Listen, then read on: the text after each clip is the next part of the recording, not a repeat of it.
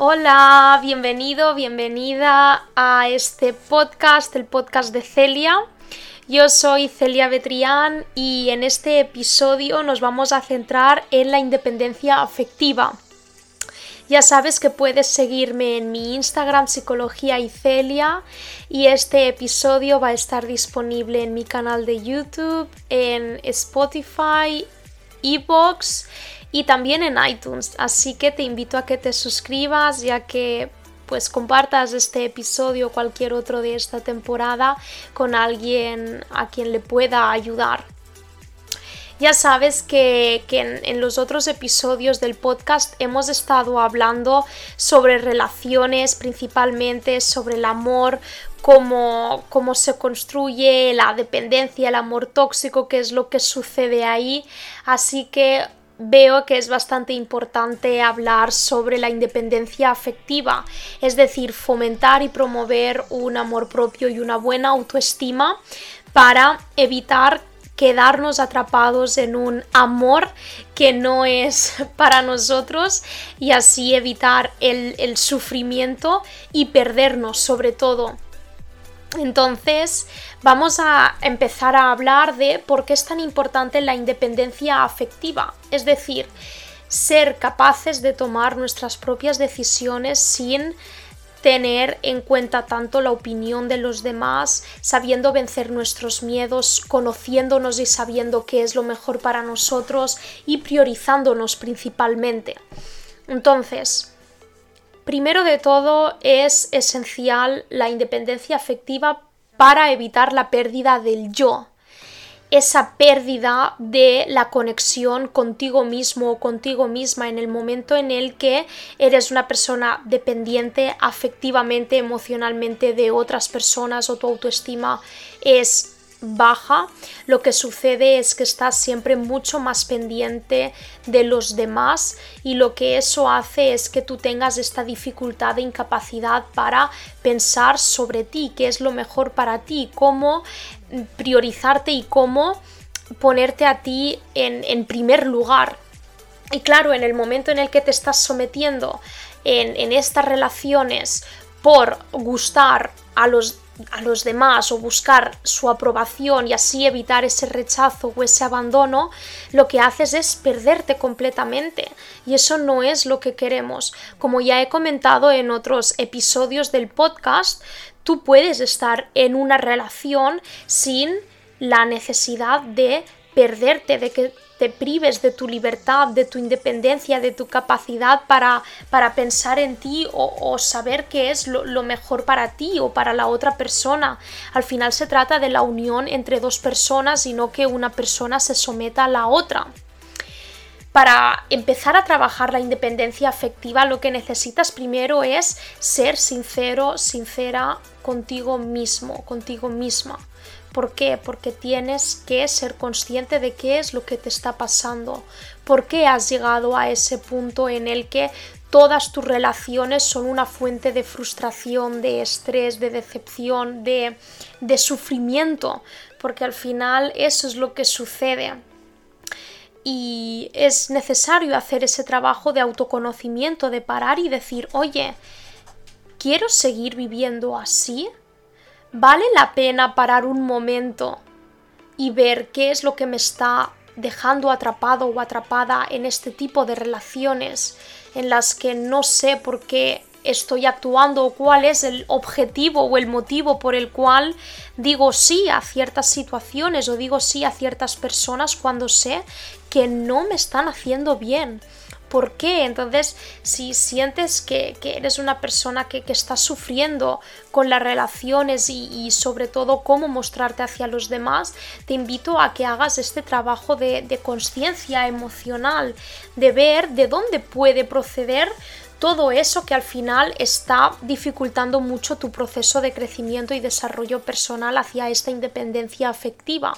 Lo primero es que tú puedas identificar qué es lo que está impidiendo este proceso qué es lo que pasó, pues como siempre digo, y también se trabaja mucho en terapia, hay algo en tu infancia que, hay, que te haya afectado lo suficiente como para que ahora estés todavía repitiendo los mismos patrones?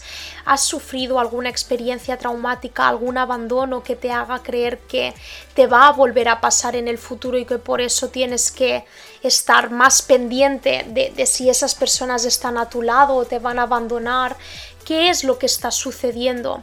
Esto también lo puedes hacer a través de terapia, que es algo que pues siempre te, te voy a recomendar, que aunque todos estos podcasts y, toda la información en mi Instagram es psicoeducativa y es muy importante, entiendo que muchas veces lo mejor es que acudas directamente a un profesional que termine de guiar y, te dé todas esas pausas que necesitas ajustadas a tus necesidades y a tu proceso. Lo importante es que nunca dejes de ser quien tú eres. Eso es lo importante por qué tú estás siendo quien los demás quieren que tú seas. No, tú tienes que alzar la voz por ti y decir, este soy yo, así quiero vivir mi vida. Pero lo que pasa es que tienes que trabajar todos esos miedos que te impiden ser quien tú eres. Tú no estás siendo quien tú eres porque tienes miedo a que los demás te rechacen. Tú no estás siendo quien tú eres porque tienes miedo a que los demás te abandonen. Tú no estás siendo quien tú eres porque tienes miedo del fracaso. Entonces se tiene que trabajar todo esto. Porque si alguien te rechaza por ser quien tú eres es que esa persona no se merece estar a tu lado.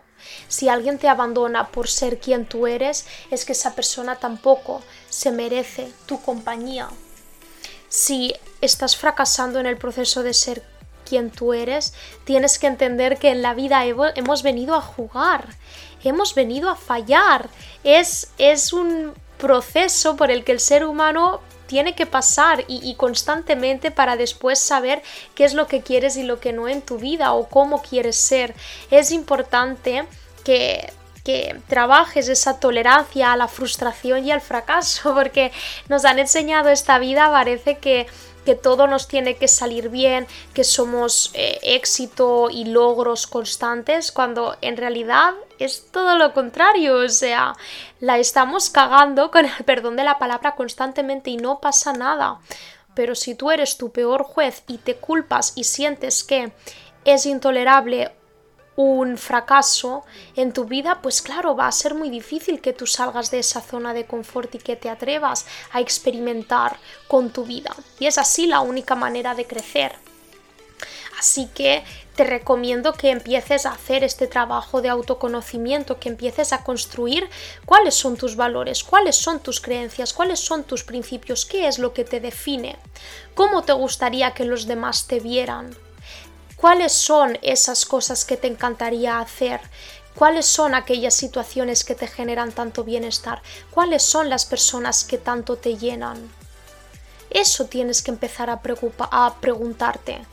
¿Quién eres tú? ¿Quién quieres ser? ¿Cómo quieres vivir tu vida? ¿Qué es lo que te caracteriza? ¿A qué le das más significado o mayor importancia?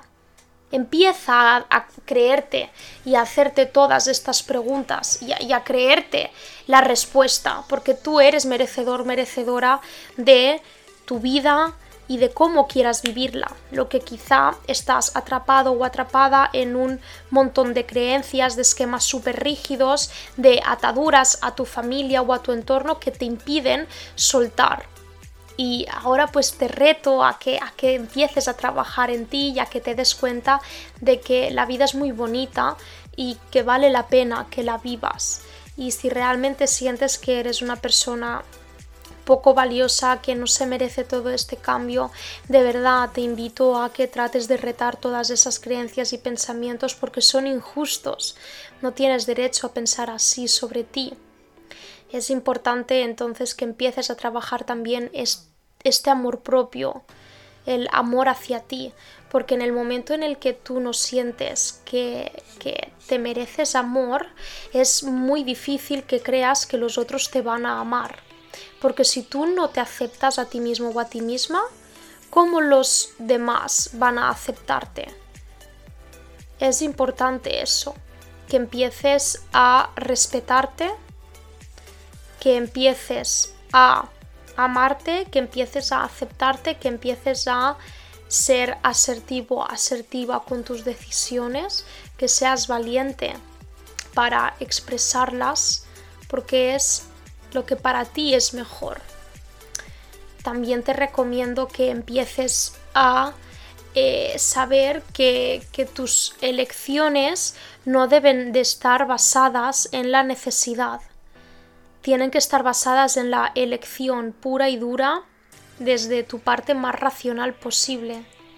Tienes que elegir a todas aquellas personas que te permitan ser mejor y que te amen. No elijas a esas personas que no están disponibles para ti. No elijas a esas personas que no te están dando lo que tú te mereces. No elijas a esas personas que no están mirando por ti porque esas personas nunca te van a ayudar en tu proceso de crecimiento y desarrollo. Y tienes que entender que aunque te sea muy, muy difícil perdón, dejar ir a estas personas, es mucho mejor dejarlas ir que seguir mendigando el amor de estas personas hacia ti, porque entonces nunca te vas a amar porque estás poniendo todo tu valor en personas que nunca te van a poder dar lo que tú te mereces o lo que tú buscas o lo que tú estás necesitando. No, el amor que buscas allá afuera es el amor que te tienes que dar primero a ti mismo o a ti misma, para que después puedas decir, bueno, como yo ya me amo, yo ya estoy muy bien tal y como estoy, voy a salir ahí fuera a buscar a alguien que pueda hacerme mejor persona, que pueda aportarme más, que me dé esos conocimientos que todavía no tengo, que me ayude a seguir creciendo y desarrollándome. Ese es el amor que tienes que ir a buscar. No tienes que ir a buscar ese amor que te falta en ti. Como yo no me amo suficiente, voy a encontrar a alguien que me ame. No.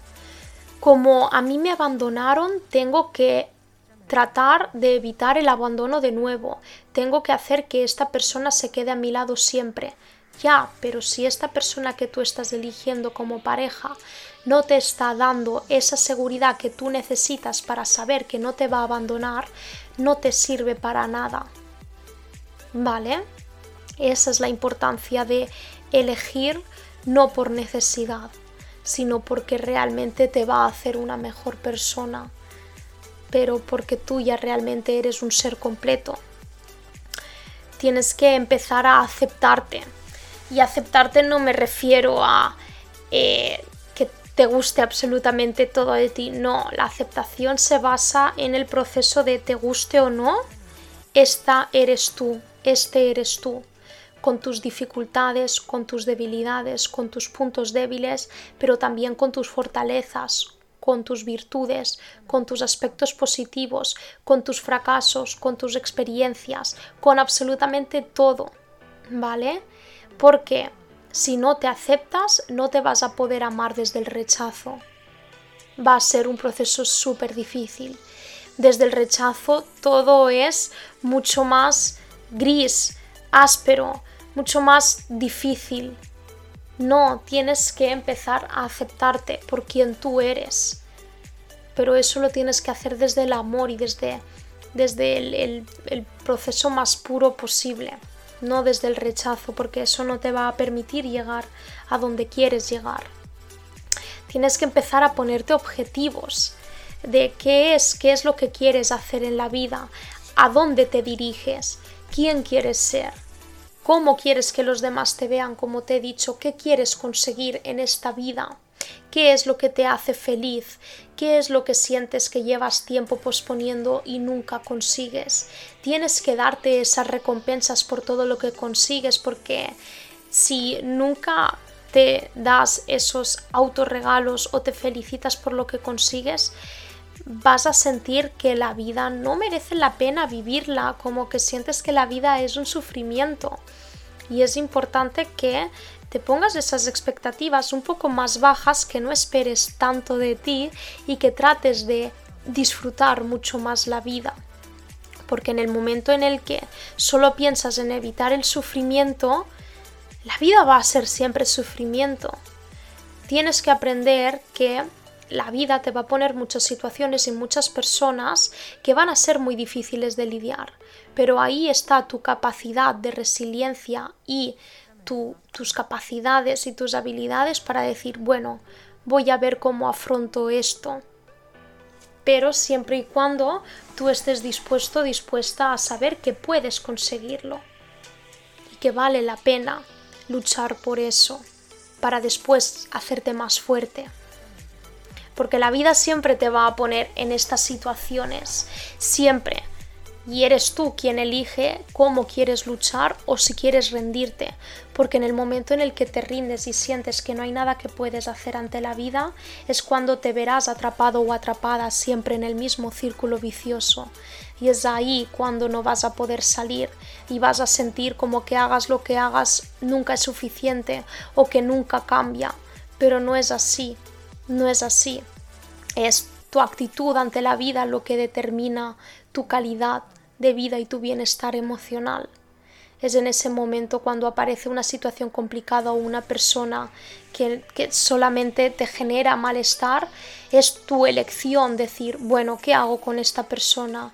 ¿La dejo ir aunque me duela? ¿O sigo sometida o sometido a, a, su comportamiento y a sus actitudes simplemente porque tengo miedo del, del rechazo, del abandono o de vivir mi vida. No, ¿vale? Siempre se te van a poner situaciones difíciles, pero entonces es tu decisión mantenerlas o no. Así que esos son los puntos que, que, te recomiendo para empezar a trabajar esa independencia afectiva.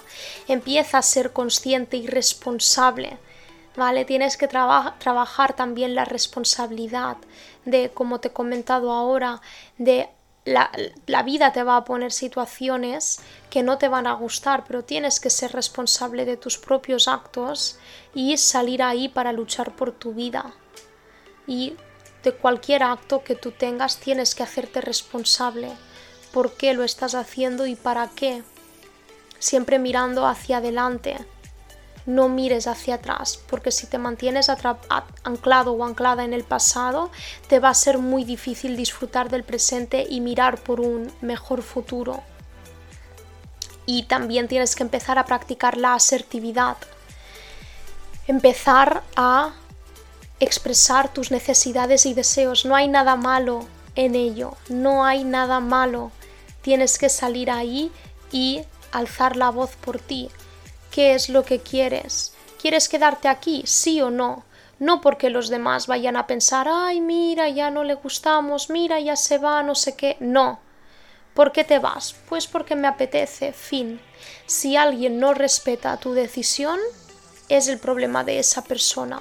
Tú no tienes por qué estar complaciendo a otras personas simplemente para que se queden a tu lado. La vida no tendría que ser así. ¿Vale? Entonces empieza a decir no cuando realmente quieres decir no, porque cada vez que dejas entrar a una persona en tu vida o hay situaciones en las que dices sí cuando realmente quieres decir que no, estás quebrando tu autoestima. Lo primero para tu crecimiento y desarrollo personal es empezar a decir adiós y no a todo aquello que te impide ser mejor, todo aquello que es una fuente de malestar. ¿De acuerdo? tienes que empezar a escucharte, a hablar contigo mismo, contigo misma y decir, bueno, ¿qué es lo que me está dificultando muchísimo? ¿Qué es lo que ocupa una gran parte de mi pensamiento que en verdad no me no me enseña absolutamente nada y no me ayuda en absolutamente nada?